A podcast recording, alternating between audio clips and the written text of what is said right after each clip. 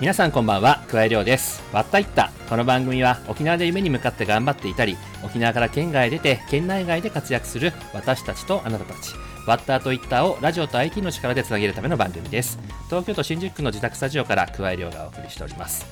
えーさて先週末からですね数日間半年ぶりに沖縄に帰っておりまして沖縄を満喫していたわけなんですけども土曜日のお昼に那覇空港についてですね早々にお店のはしごをしておりました。で、まあ、せっかくなんでですねこれまでのゲストのフェイバリットスポットを巡ろうと思いましていろんなお店に行ってはですね写真を撮って番組のツイッターで投稿してと。で那覇市の松本さんではですね店長さんもこの番組を聞いてくれているということでなんとお店で一番目立つ場所である安室奈美さんのサインの真下にですねこの番組のチラシを貼ってくれておりまして感謝感激なわけなんですが、まあ、それ以外もですね何軒も飲み歩きましてそこで番組のチラシを置いてくるといったね普及活動を頑張っていたわけなんですが、まあ、そんな感じでですね初日はお昼から深夜までずっと飲み続けて翌朝まあ二日酔いなわけなんですが実はその日はですね渡嘉敷島に行く予定だったんですよ。で朝の高速船の段階ですでに吐きそうで酔い止めの薬もですね売り切れで買えずですねしょうがないと。覚悟を決めて沖釣りへと向かったわけなんですがまあね案の定ねリバースしましてえー昨晩たらふく飲み食いしたものを船の上からですね巻き絵をして胃の中が空っぽになりまして、えーそれでもしばらくしたら2回目のリバースと。でそこからですね2時間くらい経ってさすがに大丈夫かなと思った時に船長さんが釣ったばかりのグルクンを刺身にしてくれましてグルクンの刺身はここでしか食べられないよなんて言われると食べるじゃないですか。でそれがねコリコリしてめちゃくちゃ美味しかったんですけどもたった一切れ胃の中に入れただけでもうねダメでして食べたばかりの刺身をまた巻き絵にしてえ胃の中が空っぽにと。完全にグロッキーで、えー港に戻ったということでございまして。いや本当ね二日酔いかつ睡眠不足で釣りに行くのは絶対にやめた方がいいなと思った今日この頃でございます。まあね渡嘉敷島はその後楽しく過ごせたんですけどね。はい。というわけで8回目の割ったいった始まります。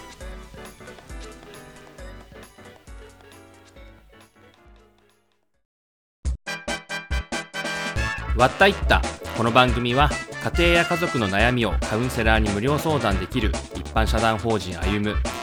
クラウドサービスフォトブリッジを運営する株式会社バリューブリッジ他各社の提供でお送りします。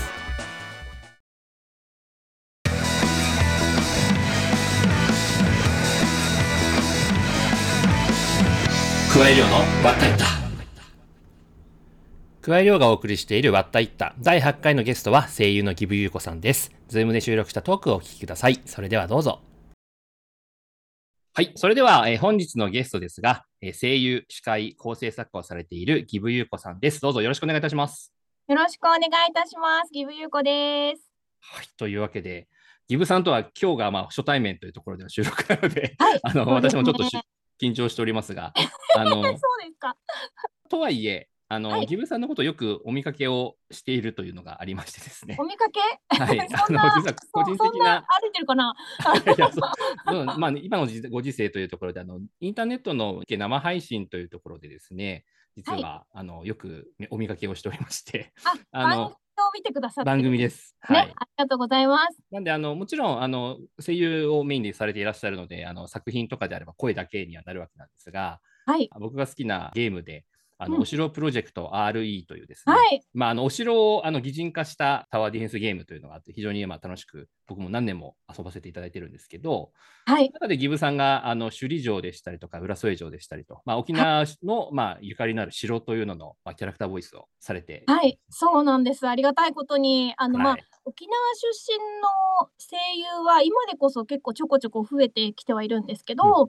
ちょうどその白プロあたりの時は、まだ目立っていなかったんですよね。うんなんか探すのがすごく大変だったと思うんですけど、なんかその中で沖縄出身の声優誰かいないかみたいな感じで探してくださってわざわざあの声かけいただきました。なるほど。まあ、実際にゲームの中でもかなりしっかりとした方言でしたりとああか、そうですね、今でこそ沖縄の方言沖縄の訛りの言葉を使ったキャラクターっていうのが割と馴染んできた頃だと思うんですけど塩梅がね本当に難しいんですよね。まあ、行き過ぎると分かんないですからね。そう抑えめでお願いしますって言われるんですけど、はいあまり抑えすぎると地元の人からしたらいやちょっとそうじゃないよみたいな感じはいはい。のね気持ちになっちゃうじゃないですか。ありますあります。で私としてはやっぱり沖縄出身の声優をわざわざ呼んでいるっていうところをちゃんとプラスに変えたいと思ってるので、最近だとあの白い砂のアクアトープという沖縄でも放送していただいた作品にあの出演させていただいて、で本源監修の役割もいただいたんですけれども、あれも難しかったですね。でもあの南城市が舞台っていうことで、私、あの与那原町出身なので、まあ、お隣なので、うんうん。使ってるこう鉛が、まあ、自分ベースであの間違いないというか自信を持って あのお届けするところではあるんですけど最近の子はそうですよね。年代でも変わりますからね。そのうんうんどれぐらいがっていうのがいつも悩みどこででも私が正解を出さないと決まらないからはい。いつも腹をくくって責任取るっていうつもりでやってます。なるほど。話戻すと、その白プロで、まあ、ゲームはゲームであの声を担当されてるんですが、はいまあ、年に2回ぐらいあの生放送というか、その番組の生放送がありまして、その中ではいかなり大活躍というかですね、大活躍もうじょあれもねなんで呼ばれてんのかわかんないんだよね。ご本人だけではなく、お父様のキャラも立っていて、そのファンのコメント見ると、やっぱりお父さん出たみたいな感じで盛り上がって私そんなにゲームもすごくやってるわけじゃないので多分面白いことしてくれっていうポジションで呼ばれてるんだなっていう自覚があるんで 構成作家としてのいろんなテクニックを使って なるほど。なるほど、そこもあるわけですね。そうそう盛り上げる枠なんだなと思ってはい。言ってます。まあ、ぜひ、あの、YouTube とかでもまだニコニコ動画か、でも見れますので、もし興味ある方は、ぜひ白黒、アーカイブあるのではい、楽しみにいてくださいまあゲ。ゲームが面白いんでまずはゲームやってほしいね。まずゲームめちゃくちゃ面白いので、ぜひというところですね。はい。というわけで、ちょっとあのかなり最初から脱線しましたけれども、じゃあまず最初はですね、ギブさんのご経歴から簡単に私から、僕から紹介させていただいて、えーギブさんはですね、与那原町出身で、えー与那原東小学校から与那原中学校、そして知念高校へと進み、知念高校時代には放送部に在籍し、NHK 杯の放送コンクールでは、県大会でアナウンス部門、番組部門で最優秀賞総なめにということで、そして高校卒業後に、えー中学生からの夢である声優になるために上京をして、声優の養成所で学んだ後、2004年に声優デビュー。以来代表作である玉井浦の桜田魔音役や青い花の奥平明役、たまごっちのチャマメッチ役など、多くのアニメやゲームにてキャラクターの声を担当しておりまして、最近ではラジオの構成作家でしたり、ウェディングなどでの司会業も多くこなされているほか、先ほども出ましたが、えー沖縄が舞台の作品での方言監修も手掛けられていると。まあ、そんなはいギブさんを今日はお呼びしているというところで、ありがとうございます。はい、よろしくお願いします。お願いします。はい、で、まあ、この番組はですね、まあ、声優を呼びたいっていう番組ではあのないので、あの、ギブさんのこれまでの、まあ、歩みというところにですね、うまくスポットを当てながらお話を伺えればなと思っているんですけれども、まあ、まずは、えー、与那原出身で、知念高校はい。ですかね。うんこれはうん元から放送部はやりやりたくて入ってた感じなんですか？そう、そうなんですよ。うんうん。私が、えーこの知念高校に入学するタイミングの時は、はい。ちょうど放送部が本当にあの強豪校だったんです。その、うんうんうん。その毎年 NHK のコンクールがあるんですけど、そこに、あのー池原初子先生という、まあ、この放送、高校の放送界でのレジェンドみたいな先生がちょうどいらっしゃる時で、そこに入ったら、なんか放送部であのいい活動ができるっていうのが分かっていたので、で、まあ、あの自分の町だし、中学校の隣だし、別にあの誰も反対することなく、じゃあ知念高校に行こうってことで行きましたね。そして賞を総なめにぐらいするぐらいのご活躍とか大活躍と。うん、そうなんですよ。なんかね、できちゃったんですよね。実際その時にうん培った経験というか、あの最初の多分経験かなと思うんですが、はい今でも生きてるみたいなのってありますか？そうですね。まあ、あの、アナウンス部門と、えっとはい。番組部門、朗読部門とかもあるんですけど、放送コンクールって個人戦と団体戦というか番組作りみたいなのにちょっと大きく分かれていて、で私はその個人戦ではアナウンス部門を自分で選択して1分半の、まあ、ニュース原稿を書いてそれを読むっていうのが個人戦なんですけど、まあ、それで沖縄県大会では最優秀賞を、えー正確に覚えてないけど多分2回か3回ぐらい取ってるんです。在籍してる間なんかあの誰にも譲らんぐらいの感じでね その座に結構長く座ってたんですけどで番組部門は、まあ、あのみんなでチームになってこういう番組を作ろうとかドラマを作ろうみたいな感じで話し合いをして、まあ、あの大会に向けて作品を仕上げていく。うんでそれは私はちょっとしか手伝ってないやつだったりもしたけど全国2位とか行ったぐらいうんちゃんと活動をしてたんですよね。だから、なんだろう、みんなと一緒に力を合わせて一つの作品を作るっていう経験をしたのが、やっぱりこの時だったのと、えっ、と、アナウンスに関しては、ストレートナレーションというか、言葉をどんな風に丁寧に届けるのかみたいなベースになるところを結構しっかり学ばせていただいたかなと思ってます。で、その経験もありというところで、状況にというところになると思うんですが、まあ、もともとその中学生の頃には声優になりたいっていうのは決まっていたということなんですが、何かそのきっかけっていうのはあったんですか？ああ、そうですね。なんか、まあ、いわゆるアニメが大好きな中学生だったんですけど、はい。今みたいにサブカルがおしゃれなイメージっていうのが、私が中学生の時はなくて、うんうん。もっとアニメが好きっていうのは、なんか隠さなきゃいけない暗い趣味だったんですよね。なるほど。はい。そう、そんなに大きな声で言ってはいけない 趣味だ。ね。でも、えっと、私はその世界が本当に大好きだったから、自分の夢としてそれを据えることができたら、はっきり言ってもいいんじゃないかって思って、二次元の中に入りたいっていう方法を現実的にしたら、あ、声優って仕事をすれば二次元の中に入れるし、私はこれをするために、声優になるためにアニメを見てるんであって、アニメを見てるから、なんかそういうんじゃないみたいな、なんか逆にしちゃったんですよ、自分の中で。人に言い訳する転換として。いやいやいや。ええ。で、あの、堂々と声優になりたいからアニメを見てるし、勉強のためだからみたいなうん感じでうん。言えるようになって、まあ、なんか決めたら割と寄り道せずに、本当に趣味の延長線というか、一番好きなことの延長線だから、一直線に来た感じですか。ね。ちなみにその時に一番こう影響を受けたアニメ作品って何だったんですか？ええ、悠々白書。あ、悠々白書。もうなるほど。ガチのオタのやつでしょ。ああ、なるほど。やっぱセーラームーンとかもすごいはい。流行ってたし、はい。ただなんか私がやっぱり中学生の時はセーラームーンは小学生が見るものっうん。ていう、なんだろうね、大きな縛りみたいなものうんうんうんうがあったから、ん。やっぱ中学生が好きって言ってはいけない世界だったんですよね。だ、それをやっぱ好きっていうためには、こう将来を見据えてるから好きなんですっていう、なんか言い訳がないといけない時代だったんですよね。なるほどな。というわけで、ええ、そこから、ええ、高校卒業後に上京して、ええ、声優の養成所に入ったと。就職進学という制度を使って、ええ、会社に就職して働きながら、決まった時間働かなきゃいけないんですけど、その時間をクリアしたら、それ以外の時間は学校行ったりしてもいいという、はあの、通学社員という制度がある会社にうん。就職して、で、養成所に通ったんです。で、うん。私、あの、沖縄ではアナウンスコンクールで優勝しまくっていたので、はい。当然自分は声優に簡単になれると思ってたんですよ。で、小さい頃からすごく声がいいって周りの人に褒められまくってたんで、うん。もう私がなる仕事は声優以外ありえないって思ってたんですよ。でも、あの、そんなことは全然なくて、現実だと。そう、現実はそんなに甘くなくて、声がいいとか、そういう喋りが上手とか、そういうのは当たり前で、その上でやっぱなんか、どんな魅力のある芝居をするかとか、やっぱどんな魅力のある人かみたいなところがすごく大事だったので、なかなか養成所では、その上の事務所にお声をかけていただくっていうことは簡単にはいかなくて、ただ、運よく自分の言ってた養成所とは別の枠のところの、ええ、事務所さんからお声かけをいただいて、ま、そこに入ることができたので、ま、その事務所からオーディションとかをいただけるようになって、うん。で、運よく役を掴むことができて、デビューをすることができた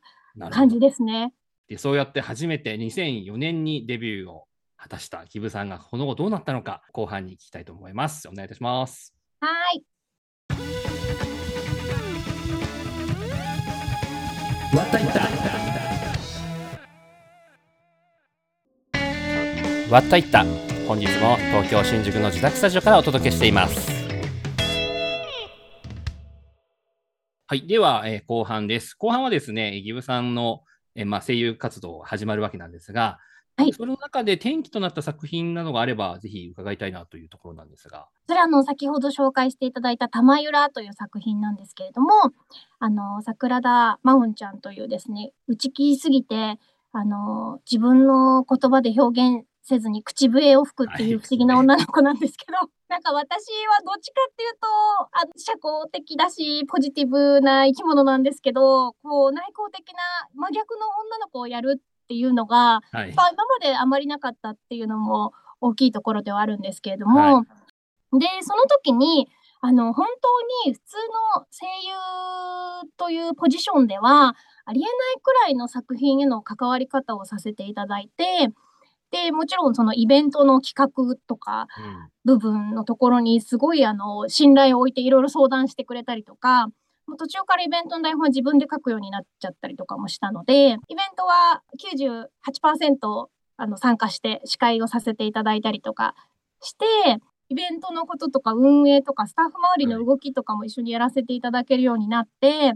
で、私は確かにアニメがすごく好きで、この二次元の世界の中に入りたいと思って声優を目指してはいたんですけれども、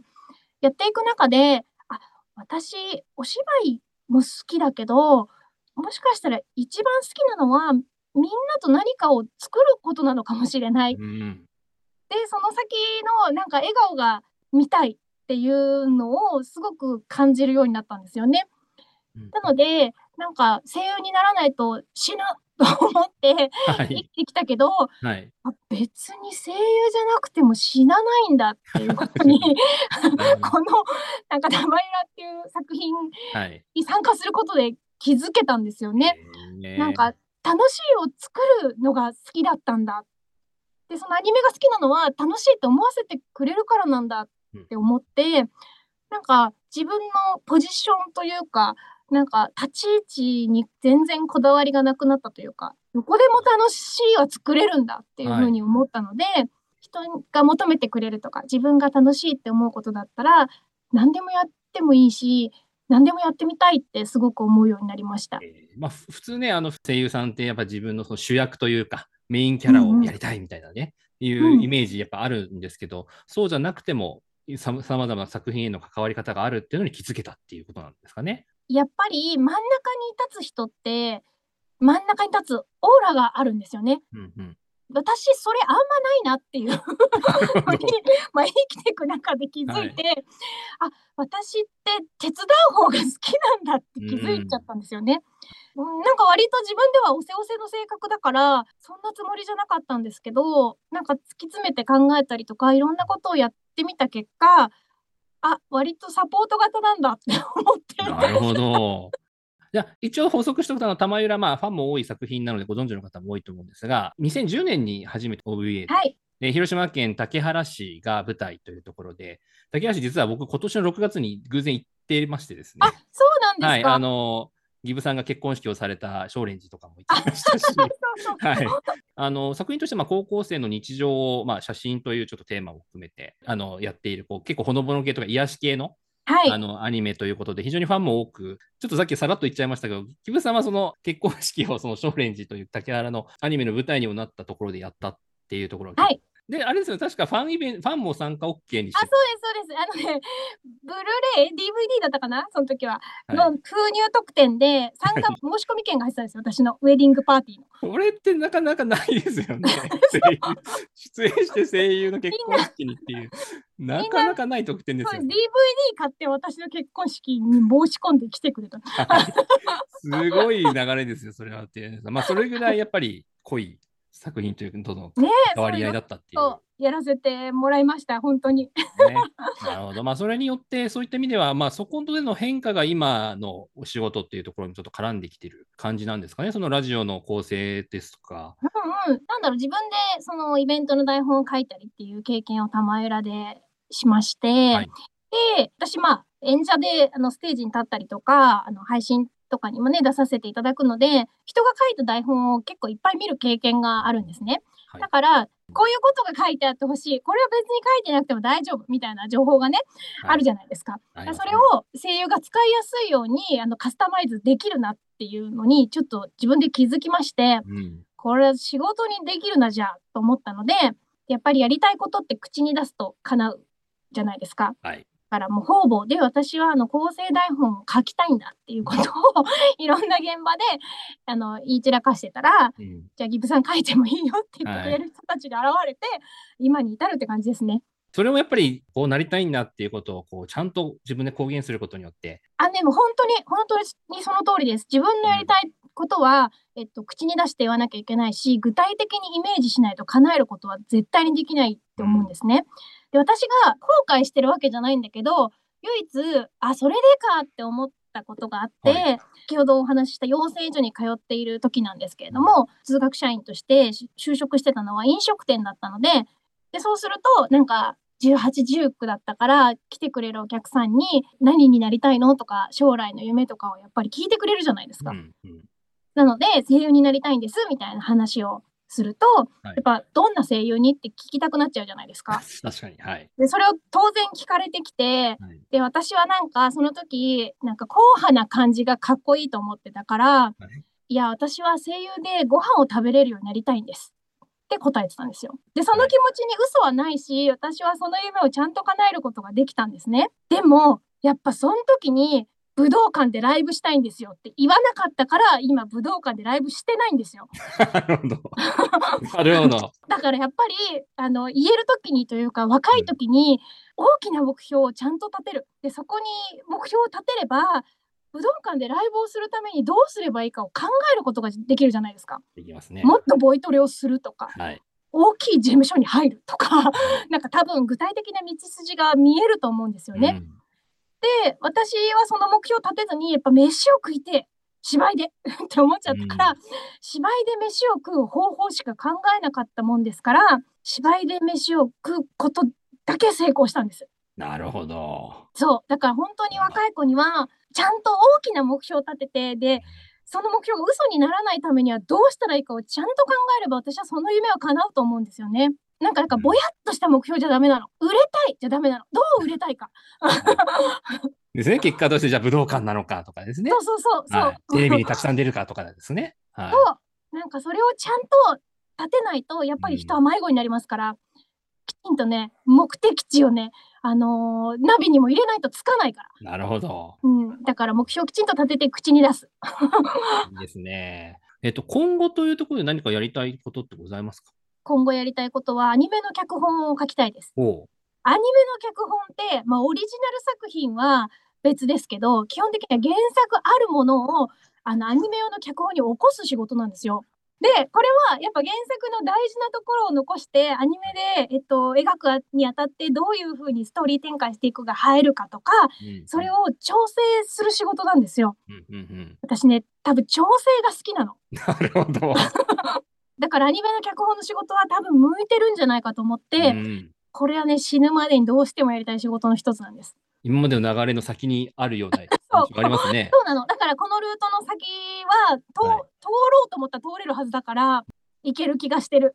なるほど。いや、それはじゃあ今後の楽しみにしておきたいなと思いますよ。頑張ります。はい。じゃあ、そんな中で、えー、ティナのフェイバリットスポットをですね、ぜひ伺えればなと思うんですが。高校の時とか部活のことでいろいろ作品について話し合ったのがあの与那原のジェフでしてそう そこで集まってみんなで次はどんな作品を作ろうとかいろいろはい話し合ったりしたので、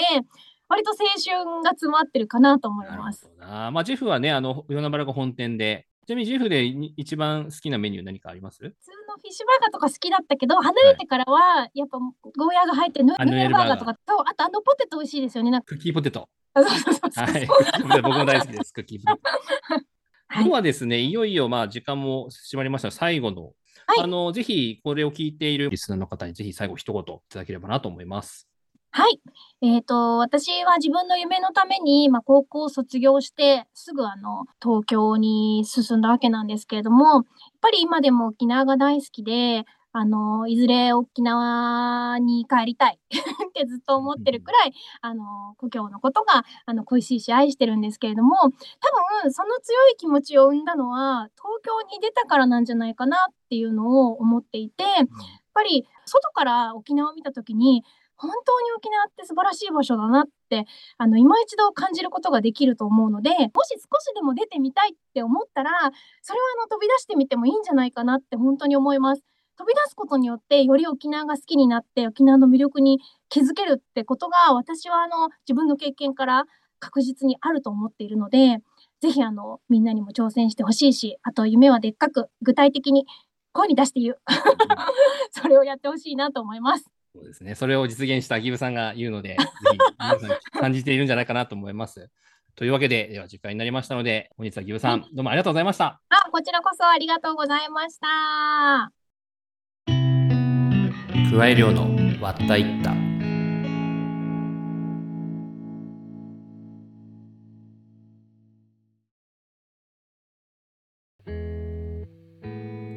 割ったいった。この番組は家庭や家族の悩みを専門カウンセラーに無料相談、一般社団法人歩む、企業を次のステージに進化とともに株式会社進化、他各社の提供でお送りしました。